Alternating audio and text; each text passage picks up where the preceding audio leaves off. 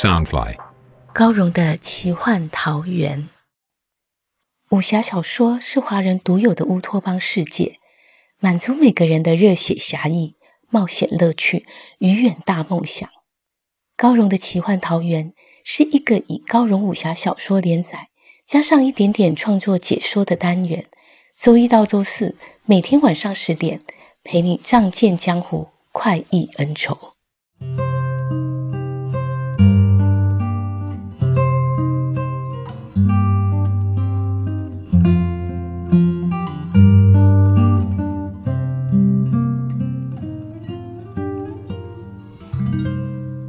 来到高荣的奇幻桃源。大家好，我是高荣，今天要陪你聆听的是《残天阙》第二季五十六集。深夜时分，月孤雁与一位会遮雾术的神秘男子闲聊，两个人似乎在进行一件计划。这个计划不只关系着西漠巫仙教、东海无间岛。月孤雁更要亲自潜入一个会布下天罗地网的地方，他们究竟要实行什么计划？对风小刀又会有什么影响呢？将爷剑阁召开比武大会，规定男生才可以参加，而且得胜者必须帮忙运送兵刃到无间岛。西莫巫仙教的红山军首圣火使何利斯，绿山军首圣地使卓木海。同时来到剑阁，两人各为其主，都想抢下这一批兵刃。何丽丝身为女子，不能参加比试，于是挑唆了卓木罕和风小刀在擂台上对决。这场比武究竟会有多少高手参加？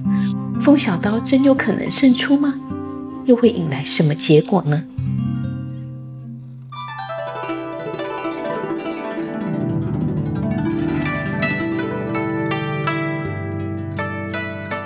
江爷剑阁举办了比武大会，广邀各方好手。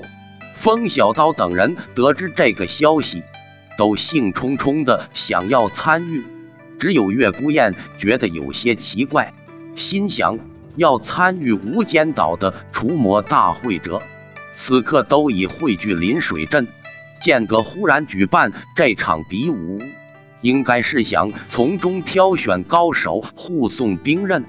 但为何只要挑选一名男子，不是应该广召好手相助吗？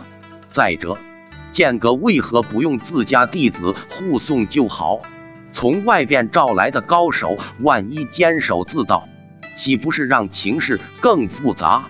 剑阁究竟有何目的？四人酒足饭饱后，朝着比武之地出发。远远就瞧见剑阁擂台雄伟开阔。气派恢宏，擂台是以千年紫檀木搭建而成，长宽各达十五丈，台高三丈余，没有上下阶梯，必须有一定内力轻功者才可能上台比试。擂台上摆放着三张紫檀木椅，座椅上铺着华丽的紫金绸缎，上空横挂一幅紫金大布幕。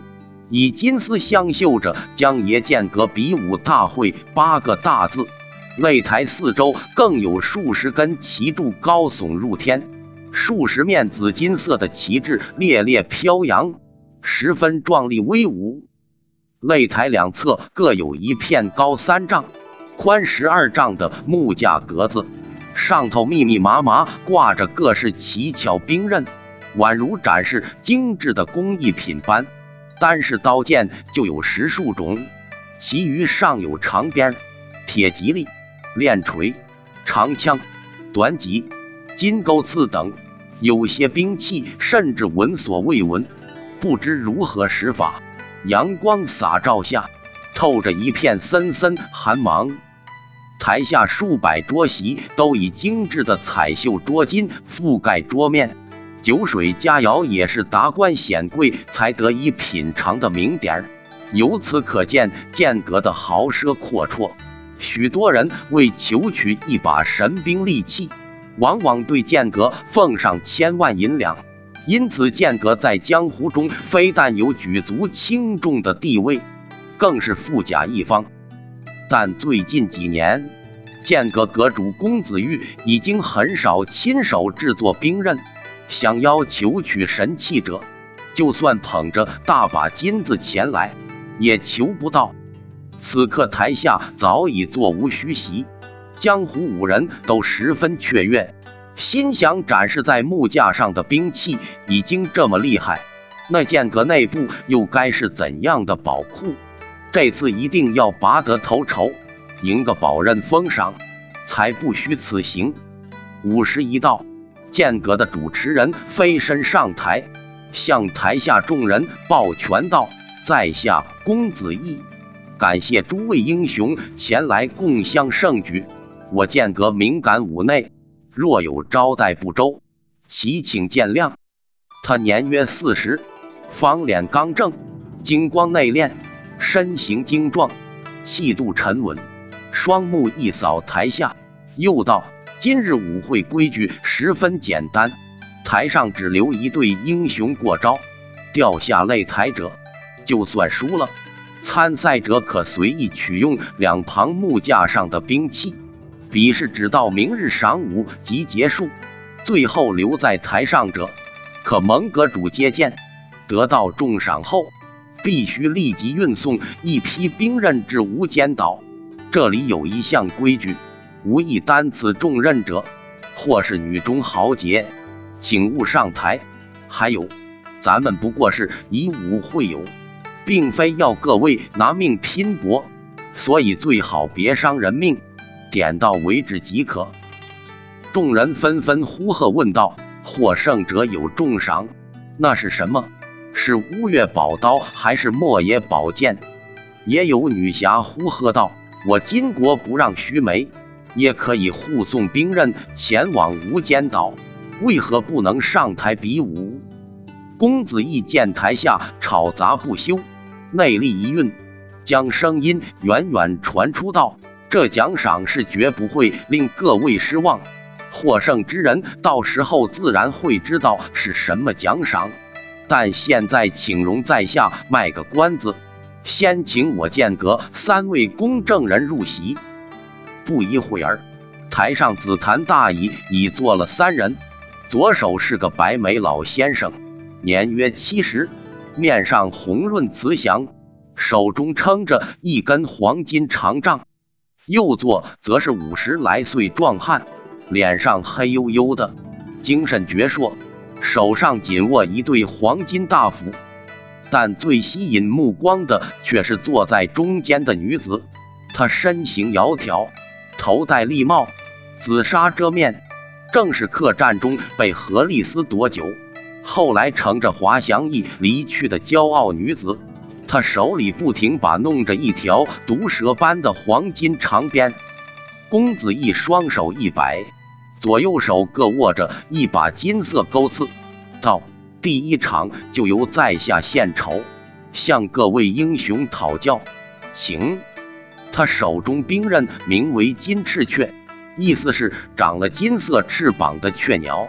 两只钩刺的握柄各有一个暗扣，钩刺和握柄之间有一条细细的钢链相连接。公子义一旦按下暗扣，那钩刺就会喷飞出去。公子义只要操控着握柄和铁链，就可以像放风筝般操控着那双钩翅，有如金雀鸟般翩翩飞舞，令敌人捉摸不到他会如何出击。如何弯绕，又会刺向何方？刹那间，台下七八道身影同时飞身而上。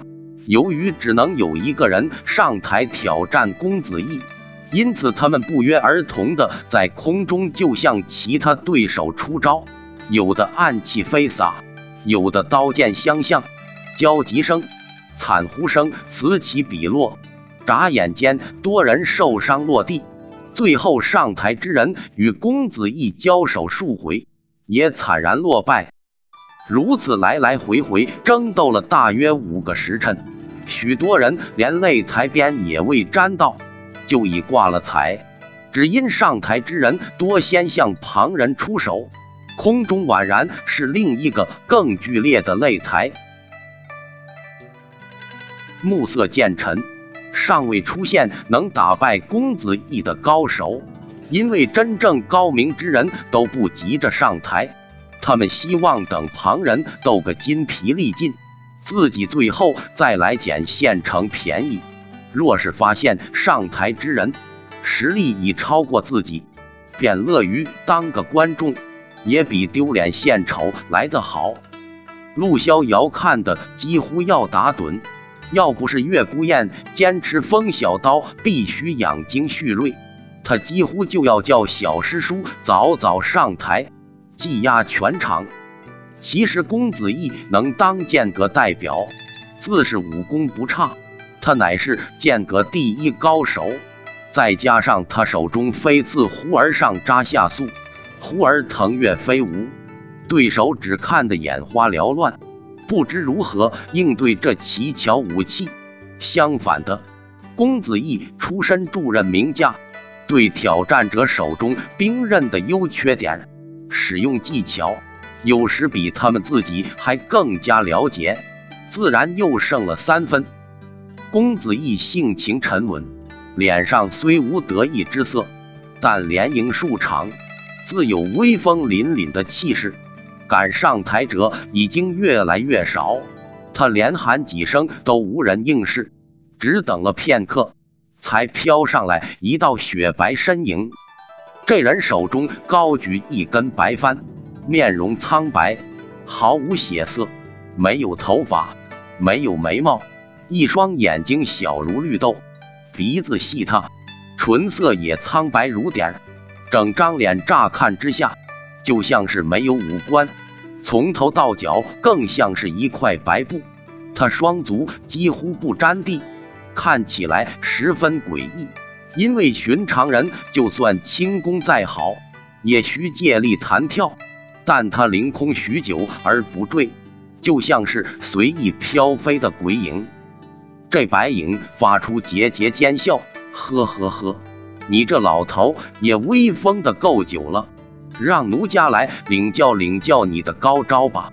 他白袖挥转，大声娇喝，百帆招魂。刹那间，高台四周就系起数十道二丈高的白色帆布，将公子义包围其中。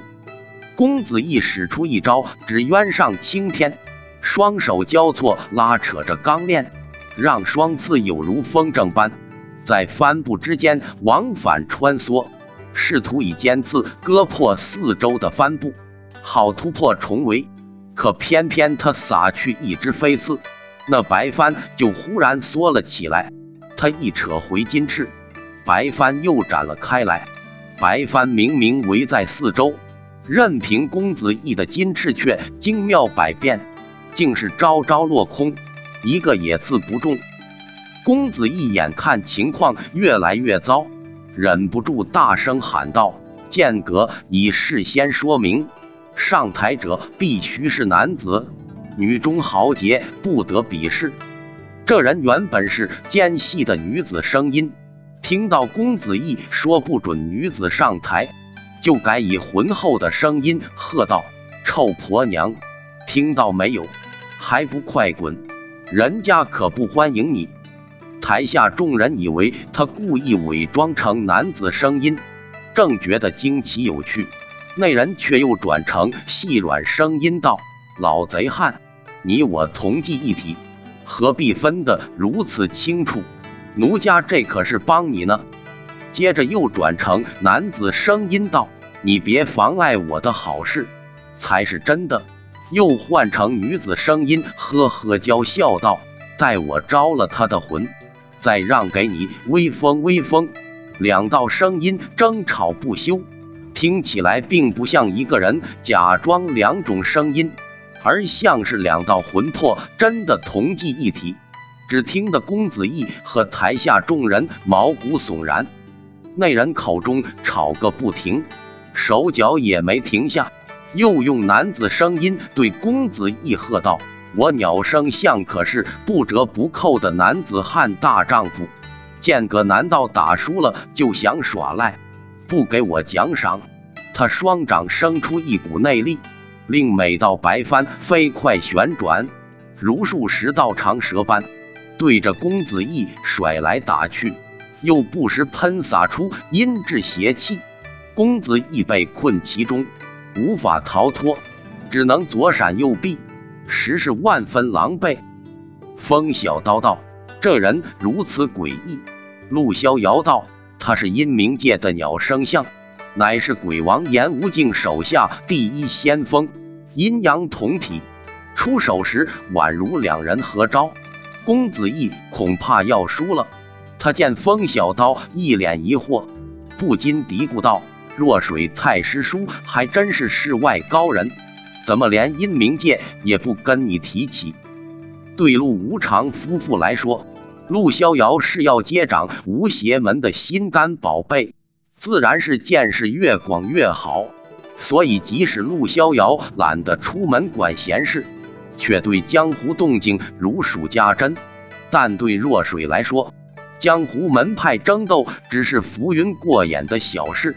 他只需给弟子一身足以应付危险的武功和无欲派的修心之道，其他的只有亲身经验才能真正体悟生命之道。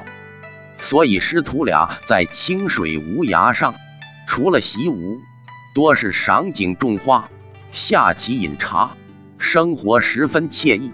若水从不强迫徒儿对什么事要特别用心。剑锋小刀勤快练武，还常常自嘲天下大概没像我这般偷懒的师傅，找一个好徒儿就不用太费心思了。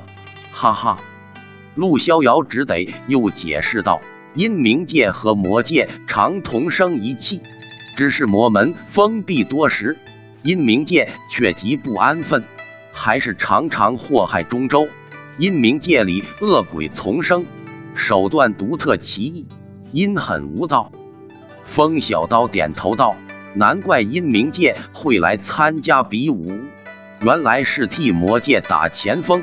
他怕鸟生相杀了公子义，右手刚按上刀柄，月孤雁立刻出言阻止道：‘现在还不是上台的时候，你放心吧。为了拿到剑阁兵刃，鸟生相绝不敢杀了公子义。’”